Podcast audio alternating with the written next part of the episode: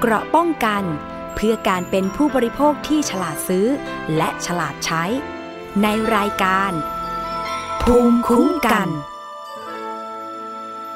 สวัสดีค่ะ คุณผู้ฟังคะขอต้อนรับเข้าสู่รายการภูมิคุ้มกัน รายการเพื่อผู้บริโภคนะคะ วันนี้พบกับดิฉันชนาทิพไพรพงศ์ค่ะ รับฟังได้ทุกช่องทางของไทย PBS Podcast ทั้งเว็บไซต์และแอปพลิเคชันนะคะ อันนี้ดาวน์โหลดได้ฟรีทุกระบบเลย แล้วนอกจากนั้นนะคะยังมีสถานีวิทยุทั่วประเทศเลย ที่รับสัญญาณรายการภูมิคุ้มกันไปออกอากาศ เพื่อให้คุณผู้ฟังในพื้นที่ได้รับฟังกันอย่างชัดเจนนะคะ สามารถเปิดคลื่นนี้ เวลานี้มาติดตามรับฟังรายการภูมิคุ้มกันได้เลย แล้วถ้ามีปัญหาเกี่ยวกับเรื่องของการบริโภค กดติดตามเพจ ไทย PBS Podcast แล้วก็ส่งข้อมูลข้อความต่างๆ ถึงรายการภูมิคุ้มกันดิฉันชนาทิพย์ได้เลยนะคะ จะนำปัญหาไปปรึกษาผู้เชี่ยวชาญ แล้วก็นำมาตอบคำถามกันในรายการภูมิคุ้มกันค่ะ วันนี้มาติดตามประเด็นเรื่องของทุเรียนอ่อนค่ะคุณผู้ฟัง จากที่รายการภูมิคุ้มกันรายการเพื่อผู้บริโภคของเรา ได้สัมภาษณ์คุณสุนทรสุริโยนะคะ หัวหน้าหน่วยงานประจำจังหวัดกาญจนบุรี สภาองค์กรของผู้บริโภค ถึงกรณีที่ได้ดำเนินการสืบหาข้อเท็จจริง และช่วยเจรจากับร้านค้าขายทุเรียน จนคืนเงินให้กับผู้บริโภค 760 บาท ในกรณีที่ผู้บริโภคร้องเรียนว่า ไปซื้อทุเรียน จากร้านค้าริมทางใกล้วัด พุตะเคียนตำบลท่าเสาอำเภอไซโยก จังหวัดกาญจนบุรี แต่ปรากฏว่าได้ทุเรียนอ่อนมา มีสภาพไม่แก่จัดกินไม่ได้นะคะ จึงขอคืนเงินแต่ไม่สำเร็จ พอมีการโพสต์ ลงในสื่อสังคมออนไลน์ประจำจังหวัดกาญจนบุรีทำให้หน่วยงานผู้บริโภคประจำจังหวัดกาญจนบุรีเนี่ยได้ลงพื้นที่ ไปรับทุเรียนอ่อน จากผู้บริโภคแล้วก็นำไปเจรจาขอเงินคืนกับร้านค้าที่ขาย แล้วก็ได้เงินคืนมาถึง 760 บาท ซึ่งเมื่อเป็นข่าวไปเนี่ยนะคะทำให้กลุ่มผู้ปลูกทุเรียนคุณภาพ และวิสาหกิจชุมชน พืชผักผลไม้ทองผาภูมิ จังหวัดกาญจนบุรี ก็มีความกังวลค่ะว่าจะไปกระทบต่อชื่อเสียงของทุเรียนทองผาภูมินะคะ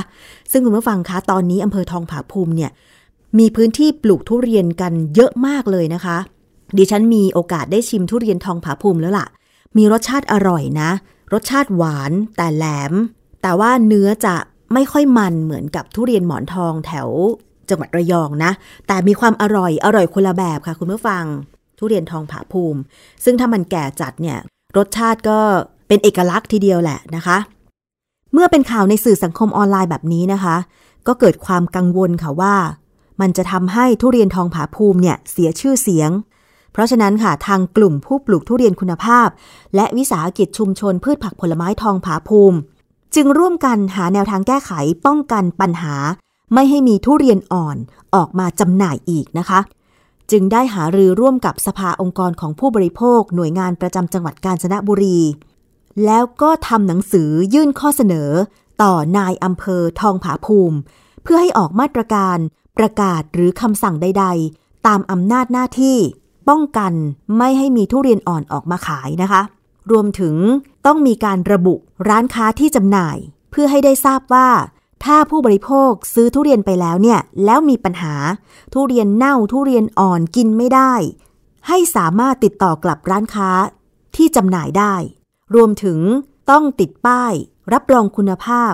ว่าเป็นทุเรียนจากอำเภอทองผาภูมิจริง ๆ นะคะ ไม่ใช่มีการแอบอ้างนำทุเรียนจากแหล่งอื่นจังหวัดอื่น มาจำหน่ายแล้วก็แอบอ้างว่าเป็นทุเรียนทองผาภูมิ เพื่อสร้างความมั่นใจ ต่อผู้บริโภคว่าเนี่ยไปกาญจนบุรี ถ้าจะไปซื้อทุเรียน แล้วคนขายบอกว่าเป็นทุเรียนจากอำเภอทองผาภูมิเนี่ยมันจะต้องเป็นทองผาภูมิร้อยเปอร์เซ็นต์ไม่ใช่ทุเรียนระยองทุเรียนจันทบุรีเอาไปขายในพื้นที่แล้วแอบอ้างนะคะ เราจะไปฟังเสียงของคุณสุนทรสุริโยนะคะ เลขานุการ และหัวหน้าหน่วยงานประจำจังหวัดกาญจนบุรี สภาองค์กรของผู้บริโภคค่ะ หลังจากที่เราได้ลงพูดคุยนะครับทางกับกลุ่มผู้ปลูกทุเรียนคุณภาพตองบอภูมินะฮะซึ่งเป็นไปด้วยดีนะครับก็ให้ความร่วมมือซึ่งกันและกันนะครับ โดยกลุ่มผู้ปลูกทุเรียนก็มองว่าถ้าไม่สามารถที่จะหาต้นต่อได้ที่แท้จริงนะครับ ก็ ไม่ยอมรับนะครับว่าเป็นทุเรียนทองบอภูมินะเพราะฉะนั้นถ้าไม่มีข้อมูลที่ชัดเจนนะครับ เนื่องจากทุเรียนตอนนี้นะออกทุกภูมิภาคนะครับ ออกพร้อมกันเยอะมาก เพราะฉะนั้นการที่จะอาจจะมีการถูกแอบอ้างเป็นไปได้สูง เพราะว่าไม่สามารถที่จะชี้ให้เราชัดได้มากขึ้นว่ามาจากที่ไหนนะครับ ซึ่งทางกลุ่มผู้ปลูกทุเรียนก็มองว่าก็จะทำคุณภาพนะครับในกลุ่มผู้ปลูกทุเรียนทองผาภูมินะครับเพิ่งจะมีแผนในการ ทำ QR code หรือว่าทำติดโค้ดอะไรทั้งหลายนะครับ เพื่อที่จะให้เห็นได้ชัดเจนว่าให้รู้ได้เลยว่าถ้าเป็นทุเรียนทองผาภูมินะครับ มีคุณภาพแน่นอนนะฮะแล้วก็จะร่วมกับทางอองค์กรนะครับ ทางหน่วยงานประจำจังหวัดสภาองค์กรของผู้บริโภคนะครับ ยื่นข้อเรียกว่าข้อเสนอเชิงนโยบายเพื่อเป็นการป้องกันนะครับ เป็นการแอบอ้างก็ดีเป็นการ ขึ้นป้ายว่าทุเรียนทองผาภูมิ แต่อาจจะไม่ใช่ทุเรียนทองผาภูมิ หรือว่าขายทุเรียนอ่อนก็ดีนะครับ เหล่านี้ที่โดยเฉพาะผู้ที่ขายอยู่ในริมทางนะครับ ซึ่งถ้าผู้บริโภคซื้อไปแล้วก็เป็นระยะทางไกลก็ไม่อาจที่จะมาเปลี่ยนได้หรือติดต่อไม่ได้นะฮะวันที่ 30 นี้นะครับก็จะมีการยื่นข้อเสนอเหล่านี้นะครับ ไปที่ในอำเภอทองผาภูมินะฮะส่วนในระดับจังหวัดก็จะยื่นต่อท่าน ประธานคณะอนุกรรมการคุ้มครองผู้บริโภคจังหวัดนะครับ นั่นก็คือท่านผู้ว่าราชการจังหวัดครับ ที่ผ่านมานะคะการทำงานระหว่างหน่วยงานในจังหวัด อย่างเช่นสภากรผู้บริโภคในจังหวัดกาญจนบุรี กับทางด้านของวิทยุชุมชน อย่างเช่นพัชรินเรดิโอเนี่ยค่ะมีความสำคัญยังไงกับการกระจายข้อมูลข่าวสาร เพื่อสร้างการตื่นตัวรับรู้ของประชาชนผู้บริโภคค่ะครับต้องเรียนอย่างนี้ก่อนนะครับว่าวิทยุนะครับใน ทดลองประกอบกิจการในจังหวัดกาญจนบุรีนะครับนะเรียกว่าเป็นภาคีกับทุกภาคส่วนนะครับ ทั้งหน่วยงานราชการทั้งภาคประชาสังคมนะครับ แล้วก็ทุกประเด็นก็ถือว่าเป็นคณะทำงานร่วมภาคีร่วมนะครับ ในการขับเคลื่อนคุณภาพชีวิตความเป็นอยู่ของอพี่น้องชาวกาญจนบุรีนะครับ ซึ่งเป็นกำลังสำคัญที่จะทำให้คนรับรู้ข้อมูลข่าวสารนะครับ เพราะฉะนั้น ในส่วนขององค์กรผู้บริโภคนะครับ ก็มีข้อมูลข่าวสารที่เรารับเรื่องร้องเรียนทุกวันนะครับ ข้อมูลที่ควรที่จะนำเสนอต่ออสาธารณชนนะครับ ต่อพี่น้องประชาชน ก็มีความจำเป็นครับที่จะต้องอาอาศัยนะครับร่วมไม้ร่วมมือกับทางสื่อทุกแขนงนะครับ โดยเฉพาะสื่อวิทยุนะครับ โดยเฉพาะวิทยุขนาดเล็กที่เรามีความร่วมไม้ร่วมมือ ซึ่งถือว่าเป็นภาคี ร่วมดำเนินงานร่วมกันอยู่แล้วครับ เมื่อวันที่ 30 มิถุนายน 2566 ค่ะ รองประธานสภา ผู้บริโภคจังหวัดกาญจนบุรี คุณนัทธิดาพันธุรัตน์และคุณสุนทรสุริโย เลขานุการ หัวหน้าหน่วยงานประจำจังหวัดกาญจนบุรี สภาองค์กรของผู้บริโภคนะคะ แล้วก็ตัวแทนกลุ่มผู้ปลูกทุเรียน คุณภาพทองผาภูมินายสมเกียรติ นาคสีโรธ และวิสาหกิจชุมชน พืชผักผลไม้ทองผาภูมิ นายเวโรดรุ่งประเสริฐวงศ์เขายื่นหนังสือต่อนายชาคริตตันพิรุณนายอำเภอทองผาภูมิค่ะ เพื่อขอให้ดำเนินการออกมาตรการคุ้มครองผู้บริโภค กรณีการจำหน่ายทุเรียน ไม่ให้มีทุเรียนอ่อนออกมาจำหน่ายในพื้นที่ และก็เป็นการป้องกัน ไม่ให้เกษตรกรเนี่ยตัดทุเรียนอ่อนออกมาขายนะคะ รวมถึงผู้จำหน่ายเนี่ยจะต้องมีช่องทางการติดต่อกลับ ร้านค้า ถ้าหากพบว่ามีความผิดพลาดในการขายทุเรียนอ่อน รวมถึงไม่ติดป้ายว่าเป็นทุเรียนทองผาภูมิ หากมีการจำหน่ายทุเรียนที่มาจากแหล่งอื่น ทั้งนี้นะคะ เมื่อนายอำเภอทองผาภูมิได้รับหนังสือแล้วเนี่ย ก็ได้กล่าวบอกว่า ก็ได้แจ้งไปยังหน่วยงาน ในท้องที่ของอำเภอทองผาภูมิ ไม่ว่าจะเป็นปลัดฝ่ายความมั่นคง และเกษตรอำเภอทองผาภูมิว่าให้ออกพื้นที่ไปให้คำแนะนำแก่ร้านค้าที่ขายทุเรียน รวมถึงเกษตรกรสวนทุเรียนด้วย ว่ามาตรการที่เราขอความร่วมมือเนี่ยไม่ให้มีการตัดทุเรียนอ่อน ขายทุเรียนอ่อน เพื่อป้องกันชื่อเสียงทุเรียนทองผาภูมินะคะ จากการลงพื้นที่ตรวจร่วมกัน ได้ไปให้คำแนะนำร้านค้าขายทุเรียนในตลาดทองผาภูมิ และบริเวณริมทางเนี่ยก็ยังไม่พบว่ามีการนำทุเรียนจากที่อื่นมาขาย และก็ส่วนใหญ่มีป้ายมีหมายเลขโทรศัพท์ของร้านค้าติดอยู่นะคะ แล้วก็ยังมีบางร้านค้าค่ะ ที่มีสติกเกอร์ บอกชื่อร้านค้าและหมายเลขโทรศัพท์ติดต่อกลับทำให้ผู้บริโภค มั่นใจมากยิ่งขึ้นนะคะ ว่าซื้อทุเรียนแล้วเนี่ย รับประกันคุณภาพไม่ใช่ทุเรียนอ่อน เรื่องของทุเรียนเนี่ยเป็นผลไม้ที่ยอดนิยม ราคาแพง กิโลกรัมละเป็นร้อยบาท ทุเรียนที่มีชื่อเสียง แล้วก็ได้รับการการันตีหายากมากที่สุดก็คือ ทุเรียนนนทบุรี บางทีประมูลกันลูกละเป็นหมื่นบาทเป็นแสนบาทก็มี แต่อันนั้นเราคงไม่มีโอกาสได้กินนะคะ เพราะฉะนั้นเนี่ยก็ต้องมีการจำหน่ายทุเรียนคุณภาพ ส่วนหนึ่งมาจากชาวสวน ว่าจะต้องตัดทุเรียนเมื่อแก่จัดเท่านั้น แต่ว่าก็มีปัญหาอีกแหละว่า ตอนนี้เนี่ยมีการเหมาสวน คือชาวสวนไม่ได้ไปตัดเอง ไม่ได้ไปเลือกว่าต้นนี้แก่หรือไม่แก่ ลูกนี้แก่หรือไม่แก่ เพราะพอเหมาสวนเนี่ยลงที่มาทำการเหมาเนี่ยพอถึงเวลาเขาก็มาตัด เขาประเมินเอาจากระยะเวลาการปลูก แล้วก็อาจจะสุ่มดูบางลูกว่าแก่แล้วหรือยัง ซึ่งเชื่อเถอะว่าในหนึ่งต้นเนี่ยทุเรียนไม่ได้แก่พร้อมกันทุกลูกนะ เพราะว่าสังเกตตอนที่มันออกดอกออกช่อใช่ไหมคะ ช่อดอกเนี่ย มันไม่ได้ออกพร้อมกัน หรือว่าแก่จัดพร้อมกันใช่ไหมแต่มันก็อาจจะไล่เลี่ยกันแหละ เพราะฉะนั้นเมื่อเหมาสวนมาตัดเนี่ย มันก็มีความเป็นไปได้ว่า อาจจะมีทุเรียนอ่อนอยู่ในต้นนั้นด้วย เพราะฉะนั้นพ่อค้าแม่ค้า ที่จะขายทุเรียนก็ต้องมีความชำนาญในการไปเลือกซื้อจากตลาดแหล่งค้าส่งใหญ่ เช่น ตลาดไทย หรือตลาดประจำจังหวัด สินค้าเกษตรเขาจะมีจุดสินค้าเกษตรประจำจังหวัดนะใช่ไหมคะคนขายทุเรียนก็จะต้องมีความชำนาญพอสมควรในการคัดเลือกทุเรียนว่า จะต้องแก่จัดไม่ถูกย้อมแมว ไม่ถูกสอดแทรก ในตะกร้ามาอะไรอย่างเงี้ยคือถ้ามันผ่านคุณภาพ ดูเป็นโอกาสที่จะพลาดได้ทุเรียนอ่อนมามันก็มีน้อย ถูกไหมคะคุณผู้ฟัง แต่ว่าการติดฉลากหมายเลขโทรศัพท์ของร้านค้าหรือสติกเกอร์ต่างๆ เพื่อให้ผู้บริโภค ติดต่อกลับมาเมื่อซื้อทุเรียนไปแล้วมีปัญหา เช่น อ่อนกินไม่ได้ เน่ากินไม่ได้ เพื่อให้นำกลับไปเปลี่ยน หรือขอรับเงินคืนเนี่ยก็จะเป็นการสร้างความเชื่อมั่นว่า ซื้อทุเรียนกับร้านนี้แล้ว ถึงมีปัญหาฉันก็ได้เงินคืน หรือฉันมั่นใจแหละว่าไม่มีปัญหาแน่นอน กินได้ทุกลูก อันเนี้ย จะยิ่งสร้างความมั่นใจ ถ้าเกิดมีการรับประกันอีกว่า วันนี้ขายทุเรียนทองผาภูมิ ก็เป็นทองผาภูมิจริง ๆ วันนี้ขายทุเรียนระยองก็เป็นทุเรียนระยองจริง ๆ หรือวันนี้ขายทุเรียนหลงลับแลจากอุตรดิตถ์ก็เป็นหลงลับแลจริง ๆ มันก็ซื่อสัตย์กับผู้บริโภคใช่ไหมคะ แต่ทั้งนี้ทั้งนั้นก็คือทุเรียนแต่ละพันธุ์น่ะลักษณะลูกไม่เหมือนกันเนื้อสัมผัสหรืออะไรก็ไม่เหมือนกันหรอก เพียงแต่ว่าคนขายก็ต้องสร้างความมั่นใจ ซื่อสัตย์ เพื่อการทำมาหากินในอนาคตว่า เราได้รับความเชื่อถือแล้ว สามารถอยู่ในวงการค้าขายทุเรียนได้ยาวนานแน่นอน ใช่ไหมคะคุณผู้ฟัง เพราะทุเรียนเนี่ยนักท่องเที่ยวต่างชาติก็ชอบนะ โดยเฉพาะคนจีน ทุเรียนดีๆ ลูกสวยๆเกรด A เนี่ยถูกส่งไปเมืองจีนหมดแหละ บางทีที่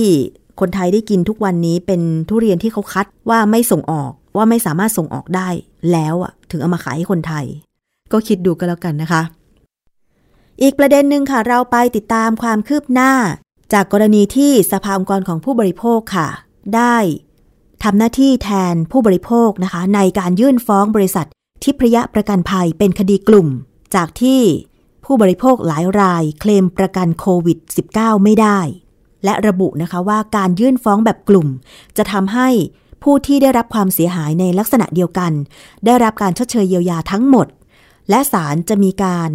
นัดไต่สวนคำร้องเพื่อพิจารณาว่าจะรับคดีดังกล่าว เป็นคดีกลุ่มหรือไม่เมื่อวันที่ 1 พฤษภาคม 2566 ที่ผ่านมา ระหว่างนั้นทางสภาองค์กรของผู้บริโภคก็ได้ยื่นขอแก้ไขเพิ่มเติมในคำร้องขอฟ้องคดีแบบกลุ่ม มีความคืบหน้าล่าสุดเมื่อ 12 มิถุนายน 2566 ค่ะ ว่าศาลได้รับคำร้องแก้ไขเพิ่มเติม ในคำร้องขอฟ้องคดีแบบกลุ่มแล้ว และได้เลื่อนนัดไต่สวนพยานโจทย์ ก็คือผู้บริโภคที่ได้รับความเสียหายเนี่ย เป็นวันที่ 30 สิงหาคม 2566 เวลา 9 นาฬิกาถึง 16 นาฬิกา 30 นาที และจะนัดไต่สวนพยานจำเลย ก็คือบริษัททิพยประกันภัย ในวันที่ 11 กันยายน 2566 ทำให้ตอนนี้นะคะ ศาลก็ยังไม่ได้รับเป็นคดีแบบกลุ่ม ซึ่งคาดว่าหลังจากวันไต่สวนพยานทั้งพยานโจทย์และพยานจำเลยเสร็จสิ้น ในช่วงเดือนกันยายนปีนี้ ก็จะมีข้อสรุปว่าหลังจากนั้นศาลจะรับคดีที่สภาองค์กรของผู้บริโภค ฟ้องร้องบริษัททิพยประกันภัย เป็นคดีแบบกลุ่มหรือไม่ ติดตามกันนะคะ เพราะว่าตอนนี้เนี่ยผู้ที่ซื้อประกันโควิด -19 ไม่ว่าจะเป็นเจอจ่ายจบหรือว่าบวกค่ารักษาไปด้วยแบบต่างๆ เนี่ย บางคนก็ยังไม่ได้รับการชดเชยเยียวยาหลังจากติดโควิด -19 ไปแล้ว ซึ่งรายการภูมิคุ้มกันของเราเนี่ยนำมาเสนอเป็นระยะระยะถ้ามีความคืบหน้า ทั้งกรณีที่ผู้ซื้อประกันโควิด -19 และยังไม่ได้รับการชดเชยเยียวยา จาก 4 บริษัทประกันภัยที่ถูกเลิกกิจการไปแล้วตามประกาศของคอปพอแล้วตอนนี้นะคะ เรื่องการชดเชยเยียวยาไปอยู่ที่กองทุนประกันวินาศภัย ซึ่งครั้งก่อนเราได้นำเสนอไปแล้วนะคะ โดยคุณประพาสเลิศวิไลถึงความคืบหน้าว่า ตอนนี้เนี่ยทางกปวเนี่ยได้มีการอนุมัติเงินชดเชยเยียวยาให้แก่ผู้เอาประกันภัยโควิด -19 ไปกี่รายแล้วแต่ละเดือนเป็นวงเงินเท่าไหร่ ติดตามอัปเดตความเคลื่อนไหวกันได้ในรายการภูมิคุ้มกันรายการเพื่อผู้บริโภคนะคะ อันนั้นก็เป็นส่วนของผู้ซื้อประกันภัยโควิด -19 กับ 4 บริษัทที่ถูกยกเลิก ก็ต้องไปรอรับเงินนะคะ ชดเชยเยียวยาจากกองทุนประกันวินาศภัย ซึ่งทำหน้าที่แทน เรื่องประกันโควิด -19 เนี่ยถือเป็นบทเรียนครั้งยิ่งใหญ่ของวงการประกันภัยประเทศไทยเลยนะคะ เพราะการที่บริษัทประกันภัยจะออกผลิตภัณฑ์ ประกันภัยต่างๆ เนี่ยก็ต้องได้รับอนุญาตจากคอปพอหรือสำนักงานคณะกรรมการกำกับ และส่งเสริมการประกอบธุรกิจประกันภัย ว่า ผลิตภัณฑ์ประกันภัยแต่ละอย่างเนี่ยมันจะเป็นธรรมกับผู้เอาประกัน และความเสี่ยงมันมีมากน้อยขนาดไหน อย่างเช่นในครั้งนี้เนี่ยมีการระบาดโควิด -19 ทั่วโลกความเสี่ยงมีมากเลยนะคะ แต่ว่าการที่ออกผลิตภัณฑ์ ประกันโควิด -19 ใครติดปุ๊บจ่ายเลย 1 0 0 0 0แสนติดปุ๊บจ่ายเลย 1 0 0 0 0แสนในขณะที่เบี้ยประกันมัน 599 899 ดูแล้วมันช่องว่างระหว่างเบี้ยประกันกับ เงินสินไหมทดแทนเนี่ยมันห่างกันมากเลย เพราะฉะนั้นนะคะ คุณผู้ฟังการจะซื้อประกันภัย ไม่ว่าจะเป็นประกันสุขภาพ ประกันวินาศภัย ไฟไหม้น้ำท่วม ก็ต้องศึกษากรมธรรม์ให้ดี ว่าเงื่อนไขมันเป็นยังไง ถ้าไม่รู้เนี่ยโทรไปสอบถามได้ที่ หมายเลขโทรศัพท์ 1186 นะคะ เมื่อพูดถึงเรื่องการประกันภัยแล้วก็มีเตือนภัยออกมาอีกแล้วค่ะ คุณผู้ฟัง เตือนภัยโดยคอปพอเลย เตือนประชาชนระวังภัยจากการขายประกันภัยออนไลน์เถื่อนค่ะ ล่าสุดมีการพบการขายประกันภัยสำหรับสัตว์เลี้ยง ผ่านทางเว็บไซต์หรือออนไลน์ด้วย ซึ่งเมื่อคอปพอตรวจสอบแล้ว ไม่พบว่าบริษัทที่มีการขายประกันภัยดังกล่าวเนี่ยไม่มีใบอนุญาตเป็นตัวแทนหรือนายหน้าประกันวินาศภัยแต่อย่างใด มีคำแนะนำนะคะว่าถ้าไม่แน่ใจ ว่าบริษัทไหนได้รับอนุญาตจากคอปพอ ให้ออกผลิตภัณฑ์ประกันภัยแล้วหรือไม่เนี่ยตรวจสอบข้อมูลบริษัทขายประกันได้ที่เว็บไซต์กูรูประกันภัย หรือสายด่วนคอปพ1186 นะคะ ใครเคยไปเจอโฆษณาขายประกันภัยสัตว์เลี้ยงบ้าง มีการแชร์ผ่านสื่อสังคมออนไลน์นะคะว่า มีบริษัทผู้ให้บริการด้านการตลาดแห่งหนึ่งกระทำการในลักษณะเป็นตัวกลางในการเสนอขายผลิตภัณฑ์ประกันภัยสำหรับสัตว์เลี้ยงผ่านเว็บไซต์หรือออนไลน์ รวมถึงให้บริการประชาชน ผู้เอาประกันภัยในการเรียกร้องค่าสินไหมทดแทนด้วย โดยมีประชาชนจำนวนมากซื้อประกันภัยนั้น ซึ่งมีประเด็นว่าบริษัทดังกล่าวเนี่ยมีใบอนุญาตเป็นตัวแทนหรือนายหน้าประกันภัยหรือไม่ ดร สุทธิพล ทวีชัยการนะคะ เลขาธิการคอปพอบอกว่า ได้สั่งการให้สายกฎหมายและคดี สายตรวจสอบคนกลางประกันภัย สายคุ้มครองสิทธิประโยชน์สำนักงงานคอปพอไปติดตามสถานการณ์แล้วนะคะ มีการตรวจสอบแล้วเบื้องต้นเนี่ยไม่พบว่าบริษัทที่มีการกระทำการเป็นลักษณะตัวแทนขายประกันภัยเนี่ยไม่พบว่าบริษัทมีใบอนุญาตเป็นตัวแทนหรือนายหน้าประกันวินาศภัย จึงได้สั่งการให้สายกฎหมายและคดีสำนักงงานคอปพอดำเนินการสอบสวนข้อเท็จจริง และดำเนินการตามกรอบอำนาจหน้าที่ของคอปพออย่างเด็ดขาด ก็เพื่อสร้างความมั่นใจว่า การซื้อประกันภัยออนไลน์มีความมั่นคงปลอดภัย ประชาชนสามารถเชื่อมั่นได้ ตอนนี้มันก็ง่ายดายสะดวกนะคะ เมื่อก่อนเนี่ยจะซื้อประกันภัย ก็ต้องโทรหาตัวแทนประกัน ให้เอากรมธรรม์ไปให้ มีการเซ็นอะไรกันต่อหน้า แต่ว่าตอนนี้มีการขายประกันออนไลน์ เราก็กรอกข้อมูลต่างๆของเราในออนไลน์ ตัวแทนประกันก็รับมาดำเนินการ อาจจะมีการส่งกรมธรรม์ให้กันทางไปรษณีย์ภายหลัง แต่การซื้อขายออนไลน์แบบนี้มันก็เสี่ยง เรื่องของการตรวจสอบจึงเป็นสิ่งที่สำคัญค่ะ การทำซึ่งการขายประกันภัยผ่านทางอิเล็กทรอนิกส์เนี่ยสำนักงงานคอปพอกำหนดให้บริษัทประกันภัย นายหน้าประกันภัย และธนาคารพาณิชย์ ที่ทำการเสนอขายประกันผ่านอิเล็กทรอนิกส์หรือออนไลน์เนี่ยจะต้องขึ้นทะเบียนกิจกรรมทางอิเล็กทรอนิกส์ ซึ่งประชาชนสามารถตรวจสอบการขึ้นทะเบียน ของผู้ขายประกันภัยได้ ในเว็บไซต์กูรูประกันภัยนะคะ พิมพ์ง่าย ๆ เลยเป็นภาษาอังกฤษ G U R U P R A K a n p h a i oic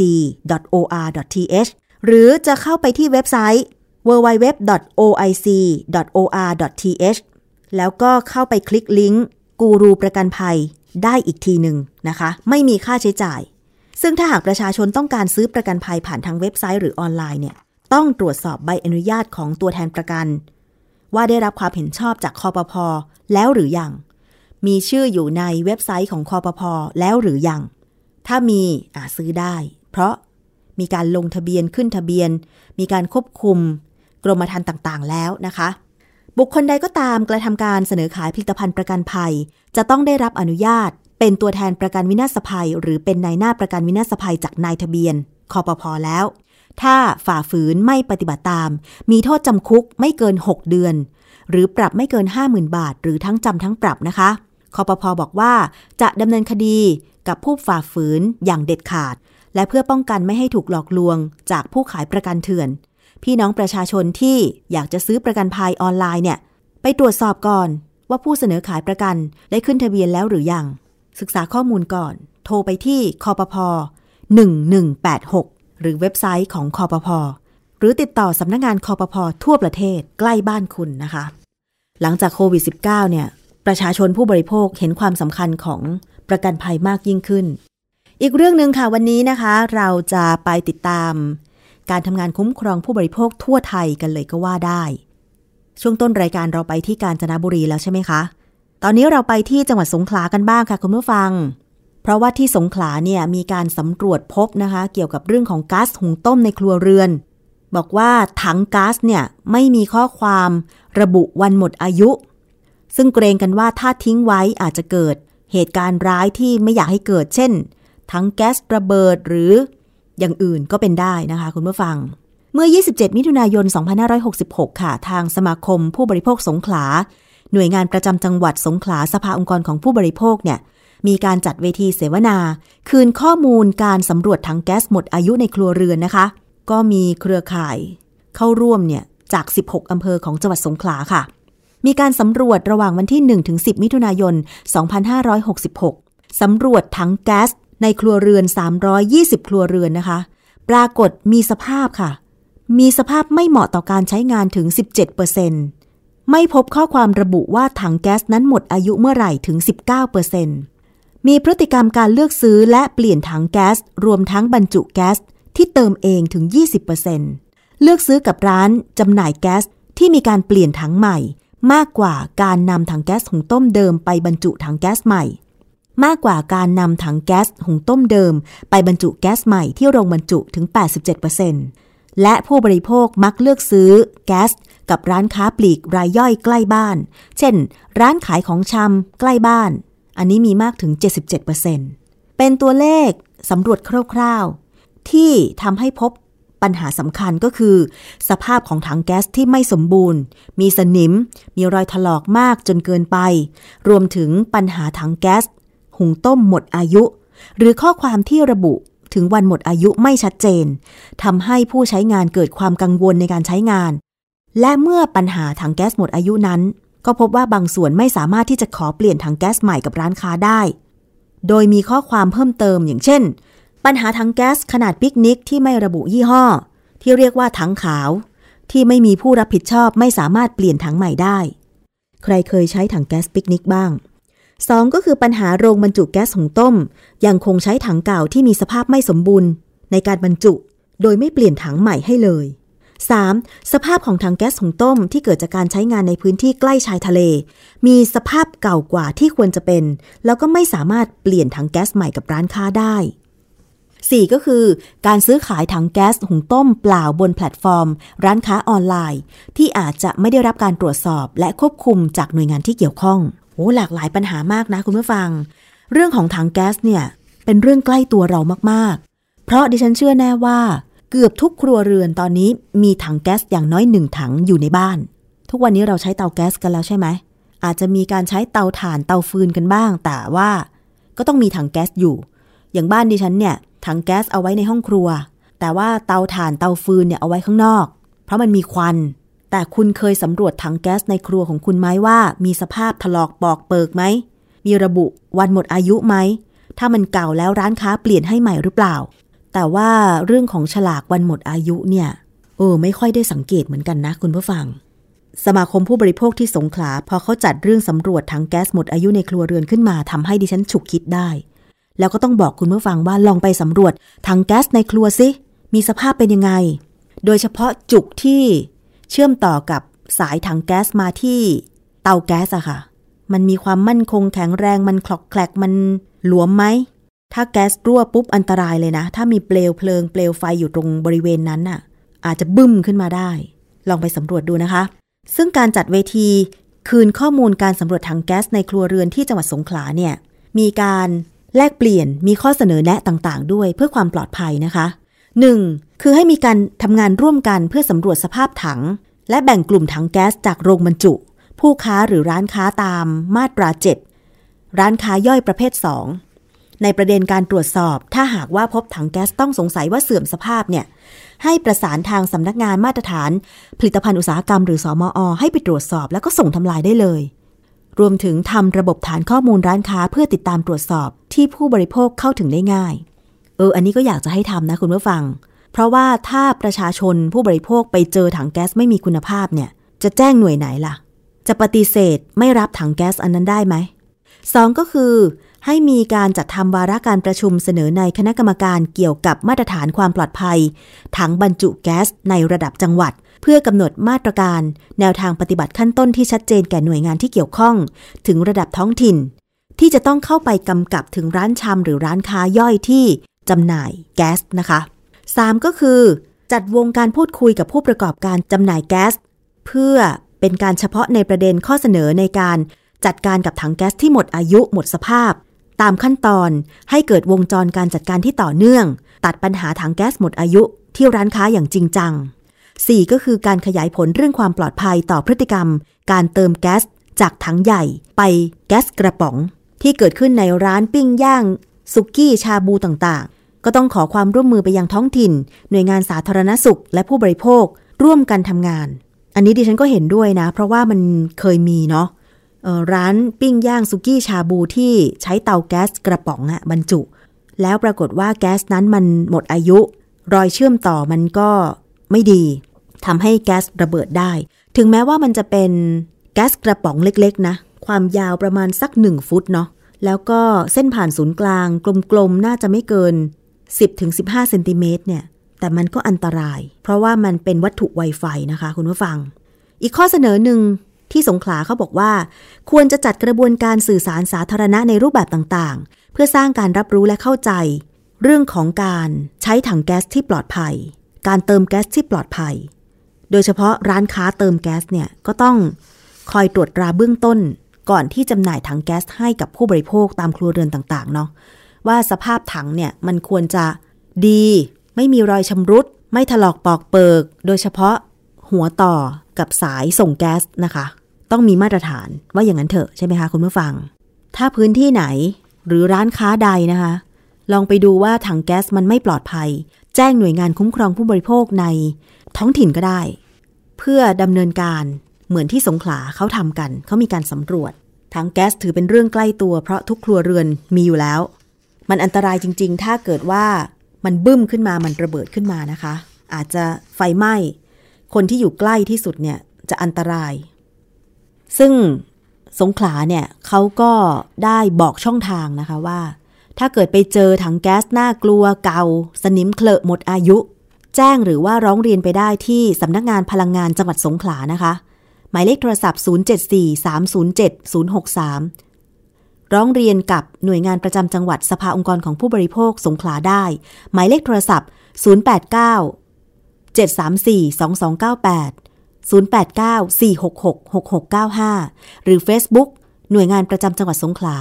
และสภาผู้บริโภคสงขลา ฟรีไม่มีค่าใช้จ่าย อันนี้คุณผู้ฟังลองไปค้นหาสื่อสังคมออนไลน์ของหน่วยงานประจำจังหวัดสภาองค์กรของผู้บริโภค เพื่อร้องเรียนปัญหาเกี่ยวกับการบริโภคค่ะ อีกเรื่องหนึ่งนะคะ เราไปดูกันที่เรื่องของการกู้ยืมเงินค่ะ คุณผู้ฟัง ก่อนที่เราจะไปกู้ยืมเงินไม่ว่าจะมากน้อยขนาดไหนเนี่ย เราต้องรู้หลักการเงื่อนไขกันก่อน เพื่อไม่ให้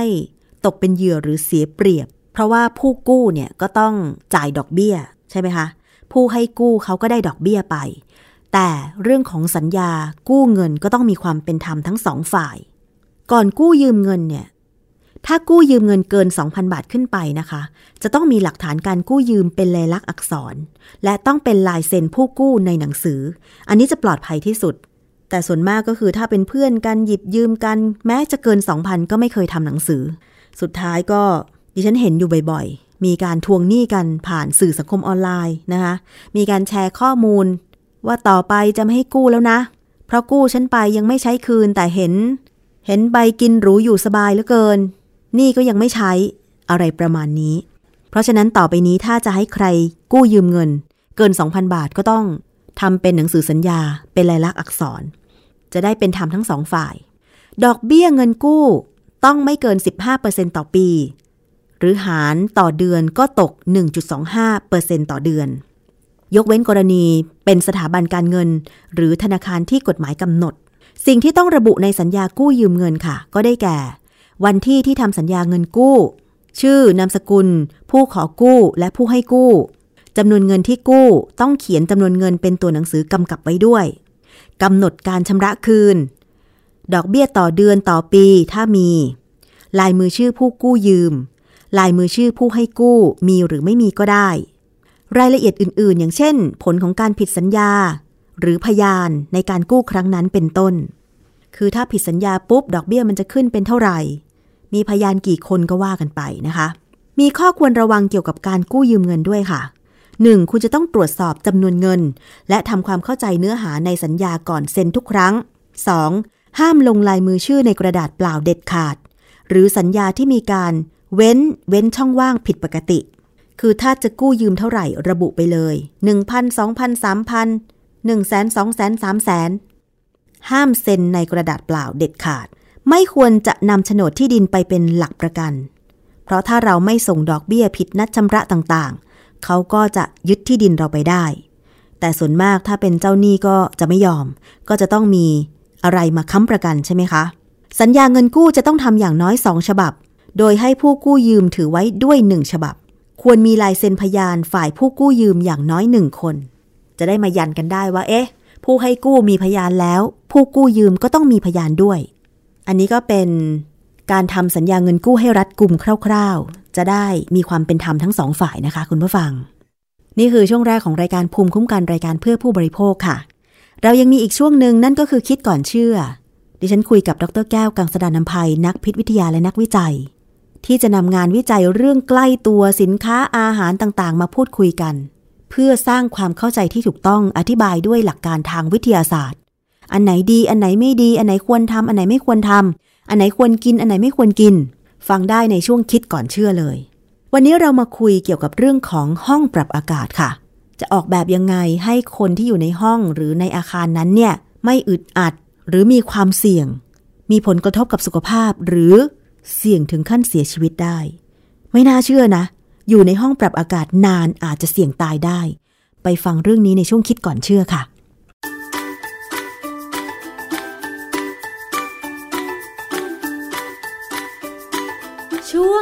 คิดก่อนเชื่อ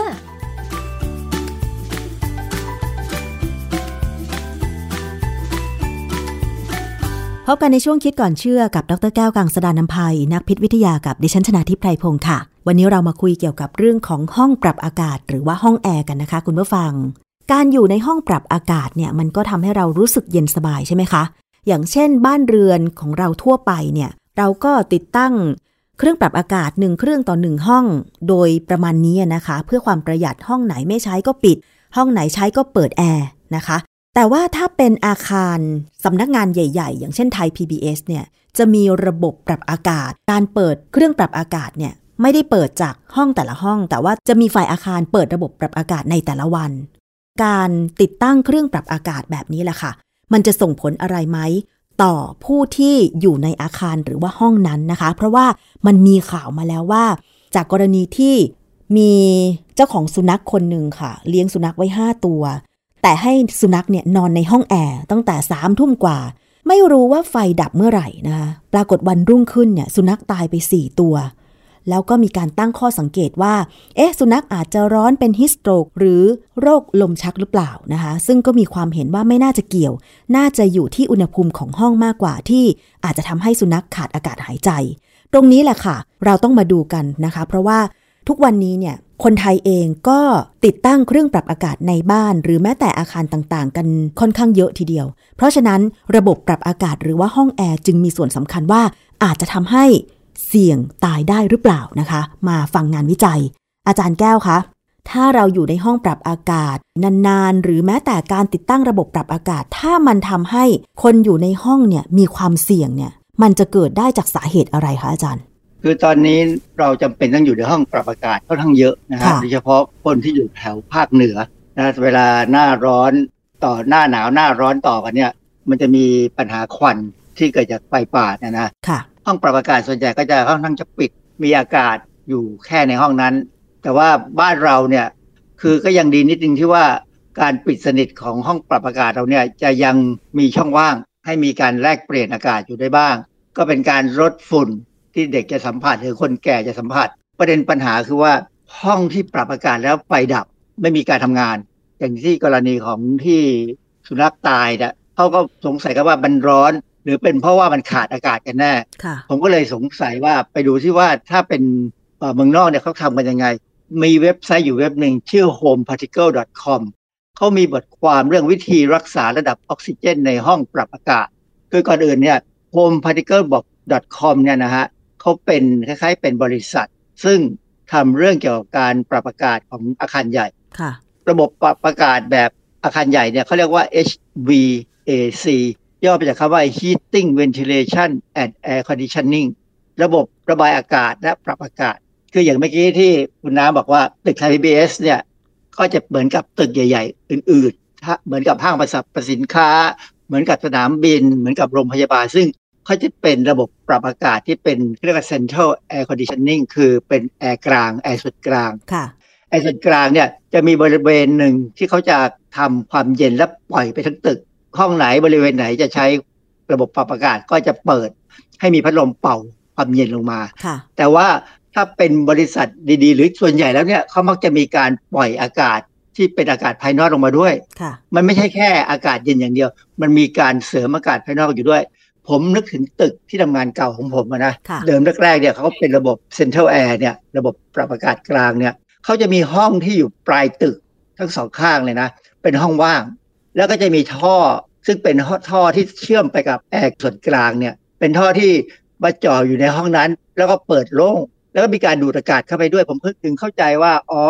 อย่างนี้นี่เองก็ถึงเรียกว่าเป็น Central Air แล้วก็ระบบนี้จะค่อนข้างแพง เพราะว่ามันต้องมีการสูญเสียความร้อนเยอะเวลาที่อากาศข้างนอกเข้าไปเพิ่มเนี่ยนะค่ะแต่ว่ามันจะทำให้คนที่ทำงานเนี่ยสบาย เนื่องจากว่าออกซิเจนเนี่ยจะไม่ต่ำคือระดับออกซิเจน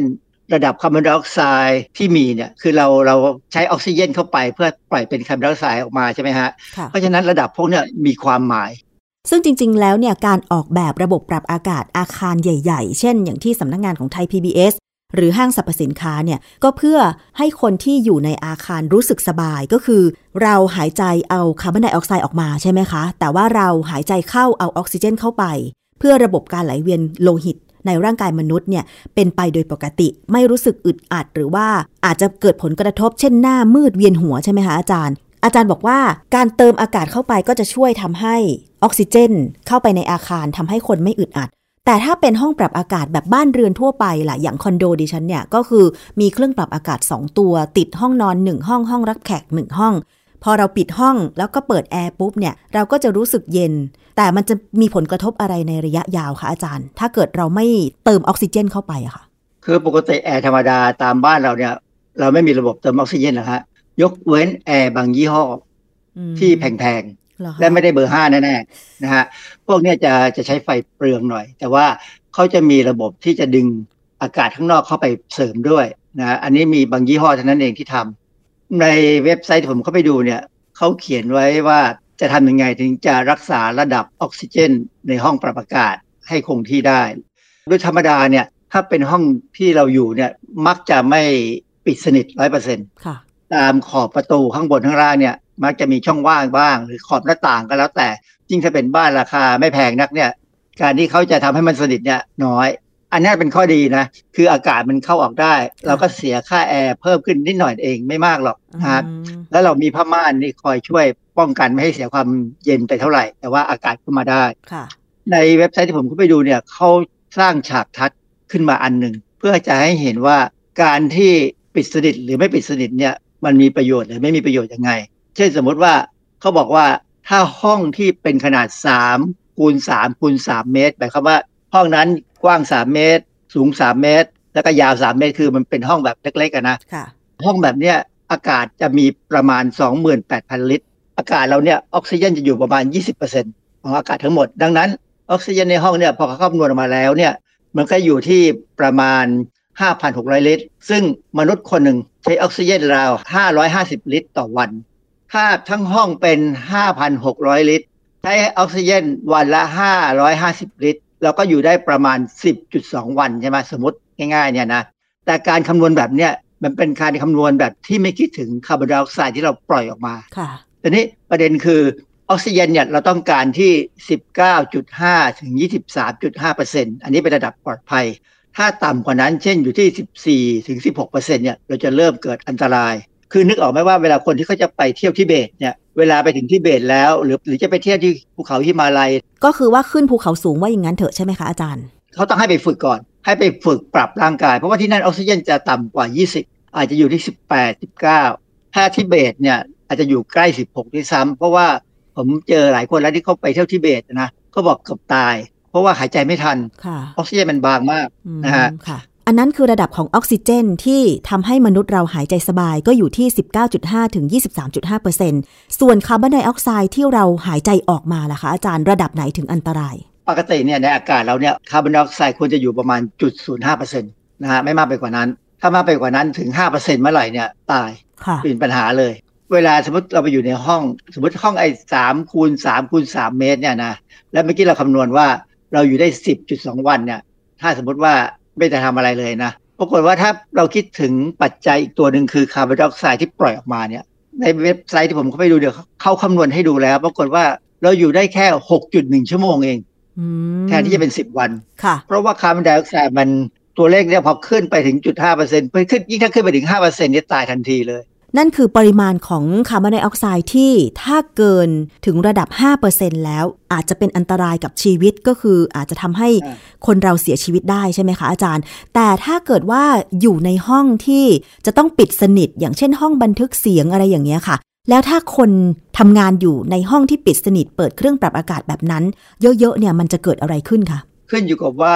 ห้องนั้นปรับอากาศด้วยระบบแบบไหน ถ้าเป็นระบบที่มีการเติมอากาศเข้าไป อย่างของตึกใหญ่ๆเนี่ยส่วนใหญ่ก็จะเป็นแบบนี้นะฮะก็อยู่ได้ไม่น่ามีปัญหาอะไรเท่าไหร่ ยกเว้นแต่ว่าถ้ามีคนเยอะก็อีกเรื่องหนึ่งนะฮะแต่ว่าถ้าเป็นห้องอัดเสียงหรือห้องซ้อมดนตรีที่เอกชนทำเนี่ยบางครั้งเขาก็ใช้แอร์แยกส่วนธรรมดา ซึ่งมันราคาถูกกว่าเยอะเนี่ยนะแบบเนี้ยจะอันตรายมากเพราะห้องนั้นปิดสนิทค่ะแล้วใช้แอร์ใช้ระบบปรับอากาศที่ไม่มีการเติมอากาศค่ะอันเนี้ยคนที่เล่นไปเรื่อยๆเนี่ย ชั่วโมงสองชั่วโมงสามชั่วโมงอาจจะเริ่มเวียนหัวและปวดหัวอืมถ้ารู้สึกแบบนี้ให้รีบเปิดประตูทันที เพื่อเพิ่มอากาศเข้าไปใหม่ ค่าแอร์เนี่ยอย่าไปเสียดายมาก เพราะว่าจะสังเกตไหมว่าความจริงแล้วถ้าเป็นอาคารอย่างสมมุติศูนย์การค้าใหญ่ ๆ เนี่ยเขาประตูไม่ต้องมีนะเขาใช้วิธีแค่เรียก air curtain นะคือเป่าอากาศออกมา เพื่อป้องกันไม่ให้ความเย็นออกไปค่ะอันนี้ทำได้คือเขาอาจจะต้องยอมเสียค่าไฟเพิ่มขึ้นอีกหน่อยหนึ่งแต่ว่า คนที่เข้าไปในศูนย์การค้าหรือไปในสถานที่ของเขาเนี่ยจะรู้สึกดีไม่รู้สึกอึดอัด ดังนั้นเนี่ยถ้าเข้าไปใน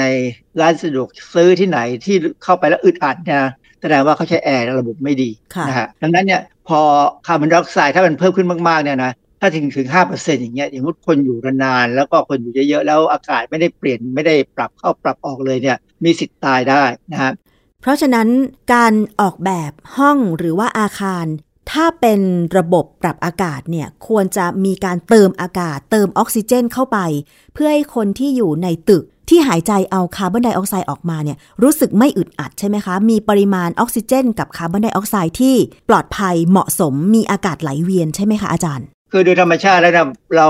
ไม่สามารถสร้างห้องให้มันแบบชนิดว่าป้องกันอากาศเข้าออกได้อย่างร้อยเปอร์เซ็นต์หรอกนะค่ะก็ไม่ถึงกับมีปัญหา ยกเว้นมีวัตถุประสงค์จริง ๆ ว่าจะต้องปิดสนิท แต่ครั้นี้ มันก็มีข้อมูลมีตัวตัวอย่างอันหนึ่งคือในปี 2559 เนี่ยมีเว็บของ The Jakarta Post เนี่ยซึ่งเป็นหนังสือพิมพ์เนี่ยนะเขายกตัวอย่างอันหนึ่งว่ามีการปล้นอยู่ครั้งหนึ่ง ซึ่งเป็นคดีฆาตกรรมไปอย่างที่ไม่น่าเป็นในกรุงจาการ์ตาอินโดนีเซียเนี่ยโจรจับคนไปขังไว้ 11 คน ในห้องน้ำขนาด 1.5 เมตรคูณ1.5 เมตร แต่ไม่ได้บอกความสูงนะ สูงก็คงอย่างเก่งก็ 3 เมตรนะ ผ่านไป17ชั่วโมง ตัวประกัน6คนใน11คนตายอะเพราะขาดออกซิเจนหรืใช่ไหมมันก็คะอย่างมันมันเคยมีข่าวบางอันที่เกี่ยวกับห้องลิฟต์เอ่อลิฟต์ติดอะนึกออกไหมฮะลิฟต์ติดเนี่ยลิฟต์บางยี่ห้อเนี่ยดีมาก เพราะเขาซีลดีปิดสนิทดี คนในลิฟต์เนี่ยพอลิฟต์ติดจะต้องรีบเอาออกมาให้ได้ เพราะไม่งั้นเนี่ยหมดสภาพเลยอยู่ในลิฟต์นี่ก็ร้อนนะค่ะแล้วก็ยังอากาศจะน้อยลงไปเรื่อยๆเพราะฉะนั้นเนี่ยเป็นเรื่องที่สำคัญมากถ้าเราจะต้องเข้าไปในที่ที่มันปิดสนิทค่ะต้องดูให้ดีว่า จะออกได้ยังไง ถ้าจำเป็นต้องออกค่ะ อาจารย์คะ การรวบรวมข้อมูลที่อาจารย์ยกตัวอย่างมา เพื่อให้แน่ใจว่าในอาคารของเราเนี่ยมีระบบระบายอากาศ มีปริมาณออกซิเจนที่เพียงพอกับคนที่อยู่ในอาคารนั้นหรือห้องนั้นเนี่ยนอกจากสังเกตว่าเอ๊ะเรารู้สึกเวียนหัว หายใจไม่ออกอึดอัดให้รีบเปิดประตูออกมา จะมีแนวทางในการที่จะรักษาระดับออกซิเจน ในห้องปรับอากาศยังไงได้บ้างคะคือปกติเนี่ยมันก็ไม่ถึงกับ เป็นห้องที่ปิดสนิทนะนะ ก็มีช่องนั้นช่องนี้ให้อากาศเข้าออกได้นะฮะ เพียงแต่ว่าถ้าจำเป็นต้องเป็นห้องที่ปิดสนิทหรือถึงปิดเกือบร้อยเปอร์เซ็นเนี่ย และเป็นห้องที่ต้องมีเครื่องใช้ไฟฟ้าเยอะๆเนี่ยที่ผมกังวล เพราะว่าเครื่องใช้ไฟฟ้าเนี่ยถ้าสังเกตมันจะมีกลิ่นพิเศษออกมา เป็นกลิ่นเกี่ยวกับระบบอิเล็กทรอนิกส์ เดิมเนี่ยเราเคยกังวลเกี่ยวกับสารชื่อ PCB ซึ่งเป็นสารที่ใช้ระบายความร้อนของคาปาซิเตอร์ ที่อยู่ในเครื่องไฟฟ้าหรือว่าอุปกรณ์ไฟฟ้าเนี่ยนะหลังๆเนี่ยเขาก็เปลี่ยนแล้วไปใช้น้ำมันตัวอื่น ใช้วัสดุตัวอื่น แต่ว่าผมก็ไม่แน่ใจว่าของเก่าที่ยังมีใช้มานานแล้วยังค้างอยู่กันบ้างไหมแล้วก็ชนิดที่เราซื้อใหม่เนี่ยถ้ามาจากบางประเทศเนี่ยเขายังเขายังใช้สารที่เป็นอันตราย เช่น PCB อยู่หรือเปล่าค่ะซึ่งอันเนี้ยห้องที่มีเครื่องไฟฟ้าเยอะๆเนี่ยควรจะมีพัดลมดูดอากาศเข้า แล้วก็ดูดอากาศออกค่ะ คืออย่าไปเสียดายว่าวุ้มันจะกินไฟเพิ่มขึ้น เนื่องจากว่า ถ้าสมมติว่ามีกลิ่นอะไรที่เป็นอันตรายเนี่ยมันก็จะทำให้เรามีปัญหาค่ะ แล้วอย่างถ้าบ้านเรือนประชาชนทั่วไปล่ะคะอาจารย์ เพื่อป้องกันไม่ให้เกิดปัญหา เรื่องของการอยู่ในห้องปรับอากาศนานๆ แล้วเกิดผลกระทบวิงเวียนศีรษะ หรือว่าอาจจะถึงขั้นแบบเสียชีวิตแบบในข่าวได้ค่ะอาจารย์ก็ปกติเราก็นอนอย่างน้อยหกชั่วโมง ในห้องปรับอากาศซะส่วนใหญ่ ก็ไม่ค่อยมีปัญหานะ แต่ว่าเมื่อไหร่ก็ตามที่ตื่นมาแล้วไม่สดชื่นเนี่ย แสดงว่าห้องอาจจะดีเกินไปมั้ง อาจจะต้องแง้มหน้าต่างค่ะ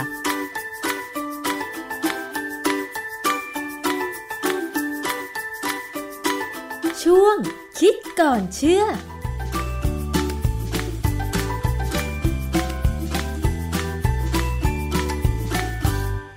ก็คงได้ฟังรายละเอียดกันไปแล้วนะคะ ที่ว่าอยู่ในห้องปรับอากาศนานอาจจะเสี่ยงตายได้ มันมีสาเหตุ ก็เพราะว่าถ้าห้องนั้นทำระบบปรับอากาศไม่ดี ไม่มีการเติมออกซิเจน ไม่มีการเติมอากาศจากภายนอกเข้าไป คนที่อยู่ในอาคารที่หายใจเอาก๊าซคาร์บอนไดออกไซด์ออกมา เมื่อก๊าซคาร์บอนไดออกไซด์มันมาก ไม่มีออกซิเจน คนที่อยู่ในนั้นก็จะรู้สึกเวียนหัว เพราะโดยธรรมชาติของมนุษย์ก็คือหายใจเอาออกซิเจนเข้าไป แล้วหายใจเอาคาร์บอนไดออกไซด์ออกมา เราไม่ต้องการคาร์บอนไดออกไซด์เพราะว่ามันไม่มีประโยชน์ เพราะฉะนั้นก็คือ ต้องออกแบบอาคาร มีการเติมอากาศ เติมออกซิเจนเข้าไปด้วย น่าเป็นห่วงสำหรับห้องปรับอากาศ บ้านเรือนทั่วไป ห้องปรับอากาศที่มีการติดตั้งเครื่องปรับอากาศ แล้วก็ไม่มีที่ระบายอากาศ ไม่มีการเติมอากาศเลย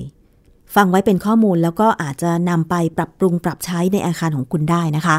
นี่คือทั้งหมดของรายการภูมิคุ้มกันรายการเพื่อผู้บริโภคสำหรับวันนี้ค่ะ ขอบคุณทุกท่านที่ติดตามรับฟังไม่ว่าจะเป็นช่องทางเว็บไซต์แอปพลิเคชันไทย PBS หรือฟังจากสถานีวิทยุที่เชื่อมโยงสัญญาณอยู่ในขณะนี้ ดิฉันชนะทิพไพรพงศ์ต้องลาไปก่อน สวัสดีค่ะ ติดตามฟังรายการได้ที่เว็บไซต์ thaipbspodcast.com และ YouTube Thai PBS Podcast